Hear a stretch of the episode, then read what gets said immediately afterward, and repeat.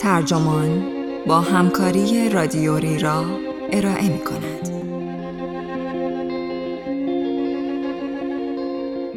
رواقیگری به مسابه کنش سیاسی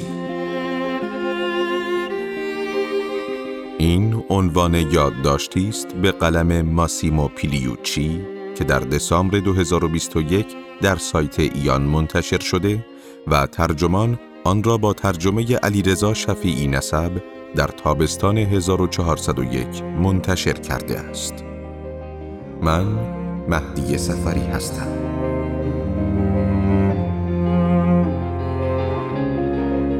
سال 133 قبل از میلاد است. در روم هستیم. تیبریوس گراکوس تریبون مردم همراه با 300 نفر از حامیانش در خیابان کشته می شود. او با حمایت از قوانین ضد نخبه سالاری بسیاری از اعضای سنا را خشمگین کرده بود.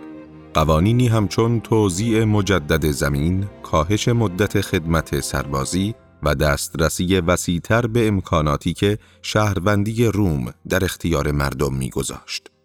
واقعی که در تاریخ روم باستان بسیار مشهور است.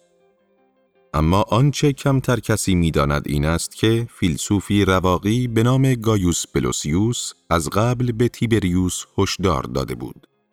گایوس که یکی از چندین رواقی درگیر سیاست و اصلاحات اجتماعی است، سالها در راستای بهبود وضعیت عوام الناس با تیبریوس همکاری کرده بود. او پس از قتل دوستش روم را ترک کرد و به این نتیجه رسید که دیگر قانون مداری به صلاح نیست. به گفته پلوتارک، بلوسیوس به آسیا غرب ترکیه امروزی رفت و به شورشی علیه روم به رهبری اومنس سوم مدعی سلطنت پرگامون پیوست. این طغیان در ابتدا موفقیت آمیز بود. اومنس توانست تعدادی از شهرهای آناتولی را به تسخیر درآورد جزیره ساموس زادگاه فیساغورس و اپیکور را فتح کند و کنسول رومی پوبلیوس لیسینیوس کراسوس را بکشد. اما سنای روم سرانجام کنسولی دیگر یعنی مارکوس پرپرنای با تجربه را به منطقه فرستاد و پرپرنا توانست شورش را سرکوب کند. وقتی قیام با شکست مواجه شد، بلوسیوس به عادت معهود رواقیون خودکشی کرد. رواقیگری در سالهای اخیر به طرز چشمگیری احیا شده و به فلسفه زندگی محبوبی تبدیل شده است. شاید حتی بتوان آن را واکنش غربی ها به بودیسم که وجوه اشتراک زیادی با آن دارد به شمار آورد. اما همچنان موضوع انتقادات مختلفی است که بعضی موجهند و بعضی چندان موجه نیستند. با وجود ماجراهای متعددی نظیر آنچه از بلوسیوس ذکر شد، منتقدان مدرن رواقیگری ادعا می کنند که این فلسفه گوشگیرانه است و از مایه کافی برای مشارکت سیاسی معنادار برخوردار نیست. مثلا گرگوری هیز، پژوهشگر دنیای کلاسیک و مترجم امپراتور رواقی مارکوس آورلیوس با مرور تعدادی از کتابها درباره رواقیگری که تحت عنوان ناساز شو همراه شو در نیویورک ریویو آف بوکس منتشر شد خاطر نشان می کند که رواقیون باستان با جبارانی همچون نرون مخالفت می کردند اما با مفهوم جباریت نه. آنها بردگان را انسانهایی شایسته کرامت و احترام معرفی می کردند. اما حامی براندازی بردهداری نبودند. در رابطه با زنان نیز از هم اسران خود جلوتر بودند و زنان را به لحاظ فکری همپای مردان می دانستند. اما سیاست جامعی درباره برابری جنسیتی نداشتند. هیز در بحث از سیستم های حکومتی می نویسد پیوند میان رواقیگری و یک سالاری از بعضی جهات پیوندی طبیعی است. هرچه نباشد رواقیگری یعنی کنترل افکار و عواطف خود همچون حاکمی مطلق در دژ ذهن. اینطور برمیآید که برای یک رواقی مهم نیست کدام نظام سیاسی در قدرت باشد چرا که توانایی فیلسوف در فضیلت ورزی فارغ از شرایط بیرونی به قوت خود باقی است. هیز در باب بردهداری می‌گوید رساله های اخلاقی سنکارا بعضا سندی برای یک نگرش روشن بینانه تر می دانند. پیام نامه چهل و هفته او را می توان به برده ها هم آدمند خلاصه کرد. اما انتقادات سنکا تقریباً به طور کامل حول محور آسیب واهی بردهداری بر شخصیت بردهدار می گردند. اما ماجرای بلوسیوس قطعاً در تاریخ رواقیون رویدادی استثنایی نیست. رواقی مشهور دیگری که علیه ظلم به پا خواست کاتوی کوچک بود دشمن قسم خورده جولیوس سزار. کاتو در روزگار خود آنچنان به درست کاری شهرت داشت که وقتی مردم می‌خواستند ضعف اخلاقی خود را توجیه کنند می‌گفتند خب همه که کاتو نیستند. کاتو سالها در سنا با سزار جنگیده بود. اما وقتی سزار جنگ داخلی را آغاز کرد، کاتو به تأسی از بلوسیوس سلاح در دست گرفت تا کشورش را نجات دهد. در این راه ناکام ماند، اما تا به امروز نامش نماد دفاع از آزادی است. مثلا جورج واشنگتن ترتیبی داد تا نمایشنامه جوزف ادیسون درباره کاتو را برای ارتش انقلابیش اجرا کنند تا الهام بخش آنها در جنگ علیه امپریالیسم بریتانیا باشد. شاید جامع ترین نمونه مشارکت رواقیون در سیاست اپوزیسیون رواقی باشد. گروهی از سناتورها و فیلسوفان روم باستان که به طور فعال با ظلم و ستم سه امپراتور مخالفت کردند، نرون، وسپاسیان و دومیتیان.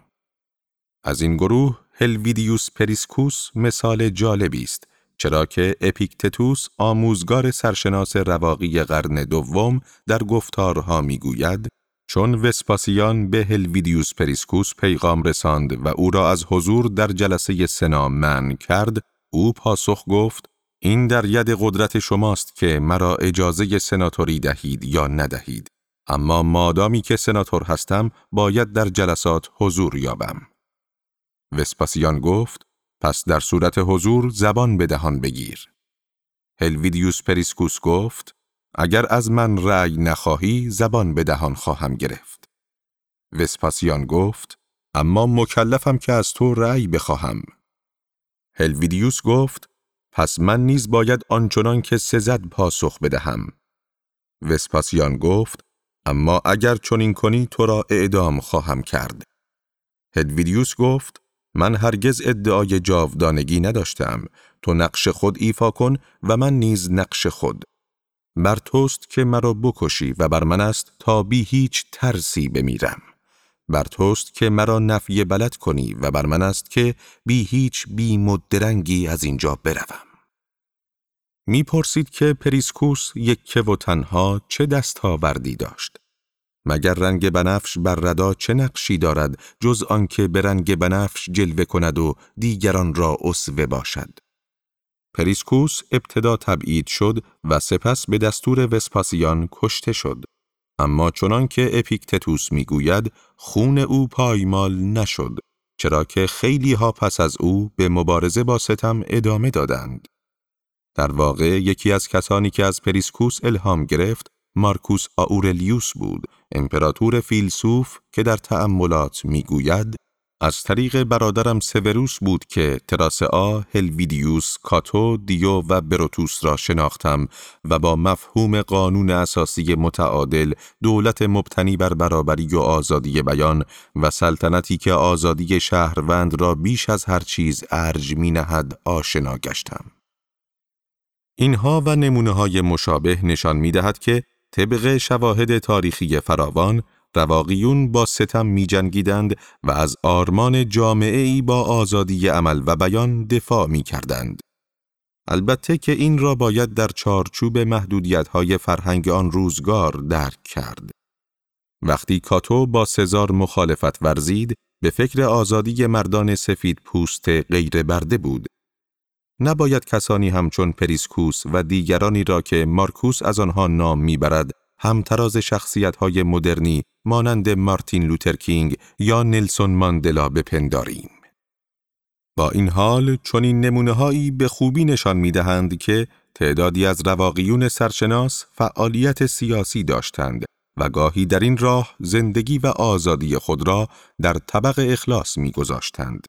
اما این فرق دارد با آنکه بگوییم فلسفه رواقی پیروان خود را مکلف می کند به حدی فعالیت سیاسی داشته باشند که در صورت لزوم کل سیستم را به چالش بکشند نه بازیگران دخیل در آن را. فقط پیوند آشکاری میان فلسفه رواقیگری و کردار رواقیون می تواند پاسخی شایسته به دغدغه امثال حیز باشد. اینجاست که کار پیچیده و سخت می شود و البته جالب. شرح متداولی که در محافل رواقیون مدرن می‌خوانیم این است که دو اصل در هم تنیده مبنای کنشگری سیاسی را در رواقیگری تشکیل می دهند. اویکیوسیس و جهان میهنی لفظ اویکیوسیس را نمی‌توان به آسانی به انگلیسی برگرداند اما معنای کلیش اتخاذ دقدقه های افراد دیگر است. رواقیون نظریه پیچیده‌ای پختند که می‌توان آن را نوعی روانشناسی اخلاقی رشد نامید. به گفته آنها ما خودخواه به دنیا می آییم و به طور غریزی در راستای بیشین سازی بقای نفس خودمان عمل می کنیم. اما در عین حال به صورت طبیعی با دیگر انسانها به خصوص سرپرست و خواهر و برادرانمان پیوند برقرار می کنیم. بعدها به سن عقل می رسیم و تفکرات انتظایی تری پیدا می کنیم و کم کم می فهمیم که تمام انسانها فارغ از ظاهر و پیشینهشان نیازها و خواسته ها و ترسها و امیدهایی مشابه خودمان دارند. پس منطقا می توان نتیجه گرفت که باید همه را خواهر و برادر خود بدانیم. این گسترش تدریجی دایره دقدقه ها این اصطلاح از پیتر سینگر فیلسوف فایدهگرای مدرن گرفته شده است. رواقیون را مستقیما به مفهوم دومی میرساند که کنش سیاسی و اجتماعی را وظیفه انسان می‌سازد. جهان میهنی. به قول اپیکتتوس در گفتارها چنان کن که سقرات کرد. چون از او میپرسیدند اهل کجایی پاسخش این نبود که اهل آتنم یا اهل کرینتم بلکه هماره می گفت من شهروند جهانم. آرمان رفتار انسانی با دیگران و به زعم برخی رواقیون مدرن با حیوانات و قائل شدن ارزش و کرامت ذاتی برای آنها را می شود به شکلهای مختلفی محقق ساخت که بستگی به شرایط دارد. پس رواقیگری به طور بالقوه با انواعی از مسیرهای سیاسی خاص همخانی دارد هرچند نه با همه.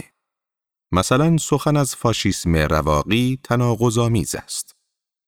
به طور کلی ویژگی شاخص اخلاقیات فضیلت که رواقیگری در کنار اپیکوریسم، ارسطوگرایی و کنفوسیوسگرایی نمونه های آن هستند، این انگاره است که سؤال چطور باید رفتار کنیم فقط یک پاسخ دارد، بستگی دارد. این نه نسبی گرایی اخلاقی است و نه سستونسوری. فقط نشانه درک این نکته است که جوامع و روابط انسانی متنوع و پیچیده‌اند و کاری که در شرایط خاصی جوابگوست شاید در شرایط دیگر نتیجه بخش نباشد. به گفته رواقیون مدرن نکته مهم این است که چارچوب استواری را درونی سازی کنیم و بکوشیم در راستای آن عمل نماییم. چارچوبی که اصولی جهان شمول همچون اویکیوسیس و جهان میهنی را در بر بگیرد. عدالت از نظر فرد رواقی مجموعه ای از اصول انتظایی نیست، بلکه تمایلی شخصی برای داشتن رفتاری خاص با انسانهای دیگر است. احترام و انصاف در قبال آنها چنان که دوست داریم دیگران در قبال خودمان داشته باشند. به باور رواقیون مسیر رسیدن به دنیای بهتر را نمی‌توان از بالا تحمیل کرد بلکه این مسیر باید از تک تک ما عبور کند درست مثل تمام سنت های فلسفی و مذهبی بزرگی که طی هزارها پا بر جا مانده اند. تمام اینها قبول اما آیا از اویکیوسیس و جهان میهنی هیچ راهنمای سیاسی در می آید؟ آیا این دو اصل می توانند انگیزهی برای جنگیدن با بیعدالتی فردی و نظاممند در اختیارمان بگذارند؟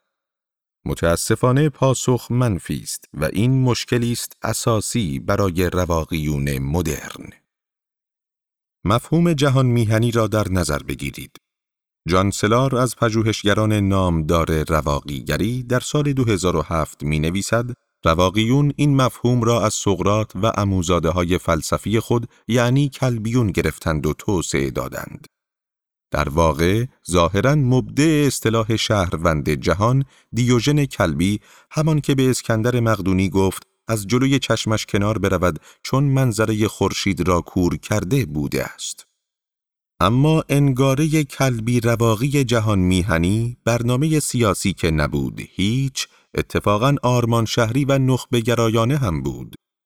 ایده این بود که فرزانگان، کلبیون و رواقیون آرمانی طبیعتاً به سوی یکدیگر خواهند گروید و اجتماعی از مردان و زنان خردمند خواهند ساخت که از مرزها و پیشینه های جغرافیایی فراتر خواهد رفت. قطعا این انگاره در مورد اکثر عوام الناس صدق نمی کند چرا که هر دو سنت فلسفی مردم عادی را احمقهایی بی فضیلت می دانستند. البته منظور از این کلام آنطور که تصور می کنید بد نیست. تمام نویسندگان رواقی که می شناسم از سنکا گرفته تا مارکوس آورلیوس خود را نیز احمق می پنداشتند. ضمناً چنین نبود که فرزانگان فراوان باشند. اتفاقاً به گفته سنکا یک فرزانه شاید هر پانصد سال یک بار به عالم هستی پای بنهد درست همچون ابوالهول این فقدان برنامه سیاسی از سوی رواقیون در روزگار باستان هم مورد توجه قرار گرفته بود. مارکوس تولیوس سیسرو دولتمرد و سخنور و فیلسوف خیلی با رواقیگری هم دل بود گرچه فلسفه زندگی منتخبش شکگرایی آکادمیک بود. آکادمیک از این جهت که شکگرایان از 266 قبل از میلاد تا 90 قبل از میلاد بر آکادمی افلاتون مسلط شدند.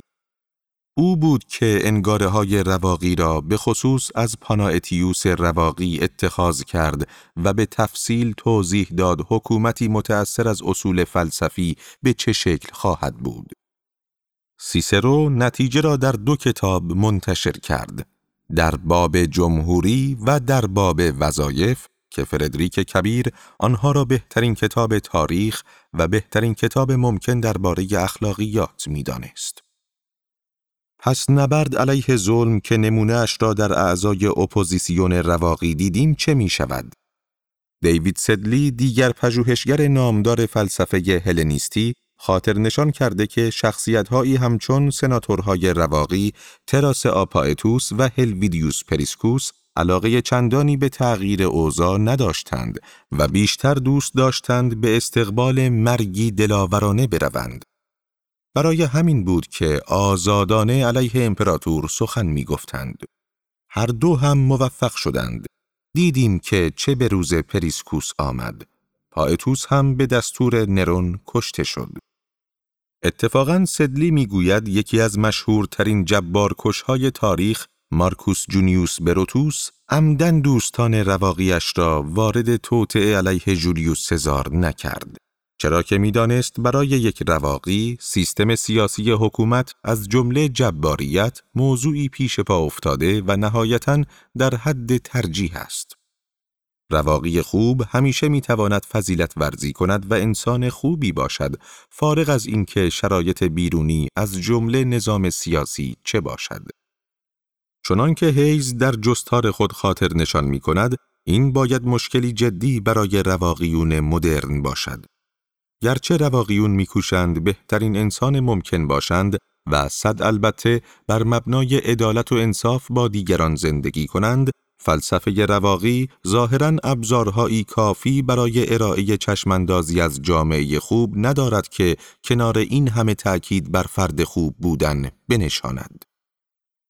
تلاش های مدرن برای بروز رسانی رواقیگری در قرن بیست و یکم از جمله کتاب خودم چندان به مسئله فلسفه سیاسی نپرداختند.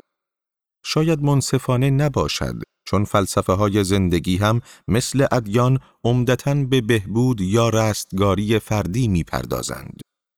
کم میشنویم کسی مثلا به مسیحیت یا بودیسم خورده بگیرد که چرا برنامه سیاسی ندارند. اصولا هدفشان این نیست. اما برخی فیلسوفان معتقدند امر فردی و امر سیاسی باید دست در دست هم دهند. این بود ارزش جمهوری افلاتون حتی با وجود اینکه چشماندازش غیر عملی و چه بسا ناخوشایند بود. سیسرو دیگر فیلسوفی که دغدغه زیادی برای امر سیاسی داشت، دوست صمیمی سناتور رواقی کاتوی کوچک هم بود و در نامه‌ای به دوستش آتیکوس این دلسردی را نسبت به عدم برخورداری همکارش از شم عملی بیان می کند. و اما دوستمان کاتو من او را بیش از تو دوست می دارم اما او به رغم نیت پاک و کمال صداقتش گاهی به جمهوری آسیب می رساند. چنان سخن می گوید و رأی می دهد که گویی در جمهوری افلاتون است نه در منجلاب رومولوس. ما نیز در جمهوری افلاتون یعنی جامعه ای آرمان شهری زندگی نمی کنیم بلکه دنیایمان بیشتر به منجلاب رومولوس شباهت دارد. یادگیری بقا در این منجلاب کافی نیست. باید سخت بیاندیشیم که چطور می‌توان آن را به مکانی زیستنی و عادلانه برای همه تبدیل کرد.